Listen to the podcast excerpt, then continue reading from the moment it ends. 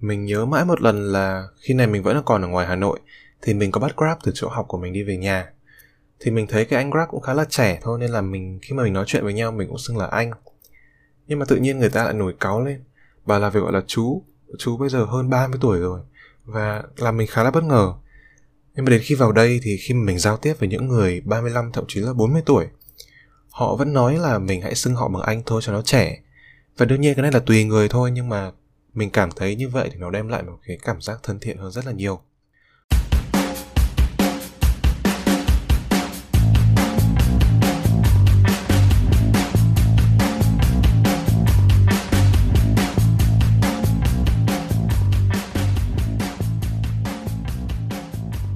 Xin chào tất cả các bạn và chào mừng các bạn đã đến với podcast Nhà Làm.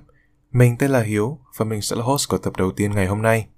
Vào thời điểm mà bạn đang lắng nghe những điều này có thể là vào một ngày nắng đẹp, cũng có thể là vào những ngày mưa rào. Còn đối với mình thì ngày lên sóng đầu tiên này chính là ngày có cái nắng oi ả tại Sài Gòn. Và đây cũng là năm thứ ba mà mình ăn Giáng sinh với cái thời tiết 30 độ C ở đây rồi. Vào những ngày này thì khiến cho mình rất là nhớ quê của mình ở miền Bắc. Nhớ cái thời tiết lạnh run thấm vào da thịt. Nhớ những chiếc áo ấm gắn liền mùa đông và nhớ cả cái bầu trời xám xịt khi mà mùa đông tới. Có lẽ là những người mà chưa từng trải qua cái lạnh của miền Bắc sẽ không thể nào biết được những cơn gió xe lạnh ở trong này. Thực sự là không nhầm nhò gì cả. Ở hiện tại thì chúng ta cũng đang bắt đầu nhận thấy những cái dấu hiệu khởi sắc hơn về tình hình dịch bệnh và xe cộ cũng đã bắt đầu đi lại tâm nập. Sài Gòn cũng đang dần khôi phục lại cái dáng vẻ đông đúc và nhộn nhịp của nó.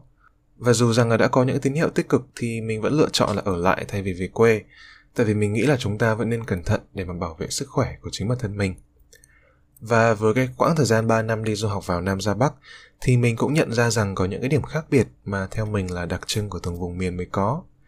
Mong rằng là các bạn dù có phải là du học sinh Nam Bắc như mình hay không, thì cũng sẽ nán lại để nghe xem hai miền của chúng ta có những cái khác biệt gì nhé. Sơ qua một chút về cái hồ sơ du học của mình, thì mình sinh ra và lớn lên ở Hà Nội. Và đến năm 2018 thì mình đã cùng gia đình mình chuyển vào Sài Gòn và mình bắt đầu học cấp 3 ở đây. Đến giờ chắc cũng được 3 năm rồi. Ban đầu thì mình cũng khá là lo lắng tại vì mình là một đứa rất là hướng nội. Nên là cái việc thay đổi môi trường mới hay là kết bạn mới là cái gì đấy rất là kinh khủng đối với mình. Nhưng mà cũng may là khi mình vào đây thì các bạn trong lớp đều rất là thân thiện, cởi mở và luôn chủ động bắt chuyện với mình trước. Nên là mình cũng bớt ngại đi phần nào và cũng dễ dàng hòa nhập hơn với mọi người. Cái ấn tượng đầu tiên và cũng là cái điểm khác biệt nhất với mình chính là cái giọng nói. Mình nhận ra rằng là hình như là hai miền rất là yêu thích cái giọng nói của mình còn lại mình là người miền Bắc nhưng thực sự mình lại luôn có cảm tình đối với tiếng miền Nam và ngược lại các bạn mình người Nam lại rất thích nghe giọng của mình là người miền Bắc. Đó cũng là một cái điều thú vị mà mình tìm thấy và mỗi lần mình xem phim Việt thì cái giọng miền Nam mình cảm thấy như là nó mang lại một cái cảm giác tự nhiên, dí dỏm cũng như là truyền tải cho mình nhiều cái cảm xúc hơn. Vì vậy nên là khi mà mình mới vào đây thì cái việc làm quen với cái giọng Nam nó không hề khó một chút nào. Nhưng mà để có thể dễ dàng giao tiếp hơn thì mình vẫn phải học thêm một vài tiếng lóng thì cái cuộc trò chuyện của mình nó mới vui vẻ hơn, nó mới trơn tru hơn được. Có một điều nữa là mình đặc biệt chú ý khi mà mình vào đây, đó chính là cái việc xưng hô ở trong này nó rất khác so với Hà Nội.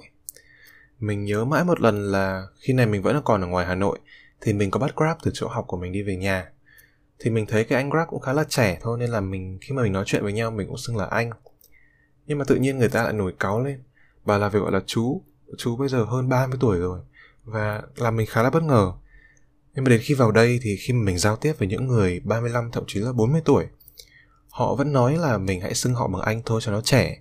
Và đương nhiên cái này là tùy người thôi nhưng mà mình cảm thấy như vậy thì nó đem lại một cái cảm giác thân thiện hơn rất là nhiều. Và sau 3 năm ở đây thì mình nhận thấy một điều rằng người miền Nam dường như là họ đã quen với cái sự phóng khoáng, họ luôn thoải mái và thân thiện hơn. Còn người miền Bắc thì họ lại quen lưu lại những cái truyền thống từ lâu và cái sự tôn trọng của bậc cha chú luôn luôn phải chú ý trước tiên. Mỗi vùng miền đều có những cái điểm lưu ý như vậy nên là mới có câu thành ngữ là nhập ra tùy tục. Ở Sài Gòn lâu thì đôi lúc mình cũng rất là nhớ Hà Nội và cái mà mình nhớ nhất và mình nghĩ là nhiều bạn có quê ở miền Bắc cũng giống mình thôi và đó chính là mùa đông. Mình rất nhớ cái cảm giác mặt trời nó lạnh buốt, đi ngủ thì phải mặc tới 3 hay là 4 lớp áo, ngủ ngon đến mức mà sáng dậy không muốn đi học luôn. Ở ngoài Hà Nội thì học sinh cấp 2 sẽ được nghỉ học nếu như nhiệt độ trời dưới 7 độ C và mình nhớ mãi một lần trong suốt 4 năm học cấp 2 từ lớp 6 đến lớp 9 của mình. Sáng mình dậy vào lúc đó trời đang là 6,7 độ C và mình đã được nhà trường cho nghỉ ngày hôm đó.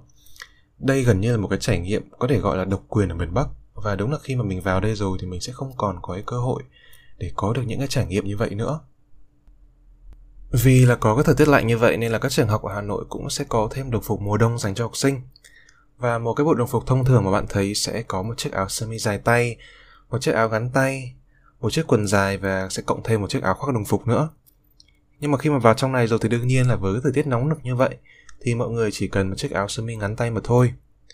Và cái này nó chỉ là một cái trải nghiệm cá nhân của mình thôi nhưng mà khi mà nhắc đến cái đồng phục ấy thì mình cảm thấy như là trường cấp 3 ở trong này họ nghiêm túc hơn và quản chặt hơn rất là nhiều cái vụ mặc đồng phục hơn là so với ở Hà Nội. Lấy ví dụ trường mình ở ngoài Hà Nội đi. Đồng phục chính của trường mình là một chiếc quần màu tím than, màu rất là classic của rất là nhiều trường trung học phổ thông luôn. Và một cái áo sơ mi của logo của trường. Nhưng mà thực sự mà khi bạn vào trường thì bạn sẽ chỉ thấy những học sinh họ chỉ mặc một chiếc quần sẫm màu thông thường thôi, kèm theo đó là một chiếc áo sơ mi trắng trơn. Và trường mình cũng không hề bắt học sinh phải đóng thùng hay gì cả, ngoại trừ những cái giờ mà cần cái sự nghiêm túc như là giờ chào cờ hay là những cái dịp lễ lớn. So sánh Hà Nội với Sài Gòn mà không nhắc đến cái nightlife số một đất nước ở trong này thì rất là thiếu sót đúng không nào? Mình cảm thấy là cái cuộc sống về đêm của Hà Nội và Sài Gòn nó rất là khác nhau. Ở trong này thì mình thấy ba club lúc nào cũng rất là đông đúc. Mọi người không đi bar thì còn có những anh chị dân tổ đua xe chuyên hoạt động về đêm. Cái này thì lại rất giống ở Hà Nội.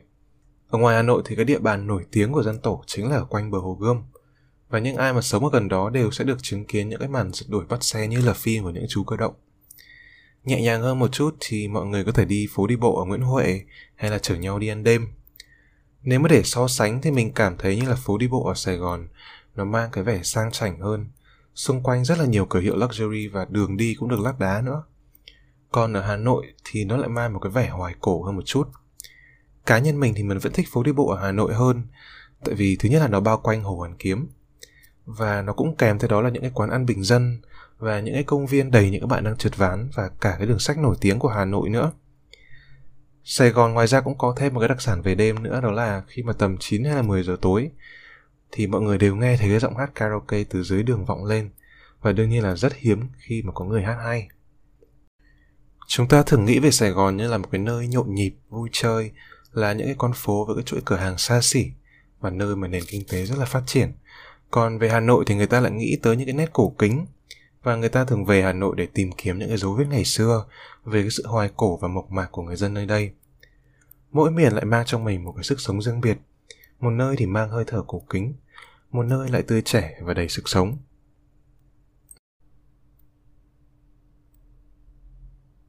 Xa quê thì ai cũng mang theo những cái kỷ niệm bên mình để mà có thể ghi nhớ đúng không? Và với cái dịch bệnh căng thẳng như vậy thì mình mong là mỗi chúng ta hãy dùng những cái kỷ niệm đó để mà có thể tiếp thêm sức mạnh cho bản thân và vượt qua cái mùa covid này, để mà có thể quay trở lại về cái nơi mà mình sinh ra. Và vừa rồi chỉ là một cái vài dòng tâm sự của một đứa sinh viên đang nhớ quê như mình mà thôi. Mình chúc mọi người sẽ giữ gìn sức khỏe và mong sẽ gặp lại các bạn ở trong những podcast tiếp theo.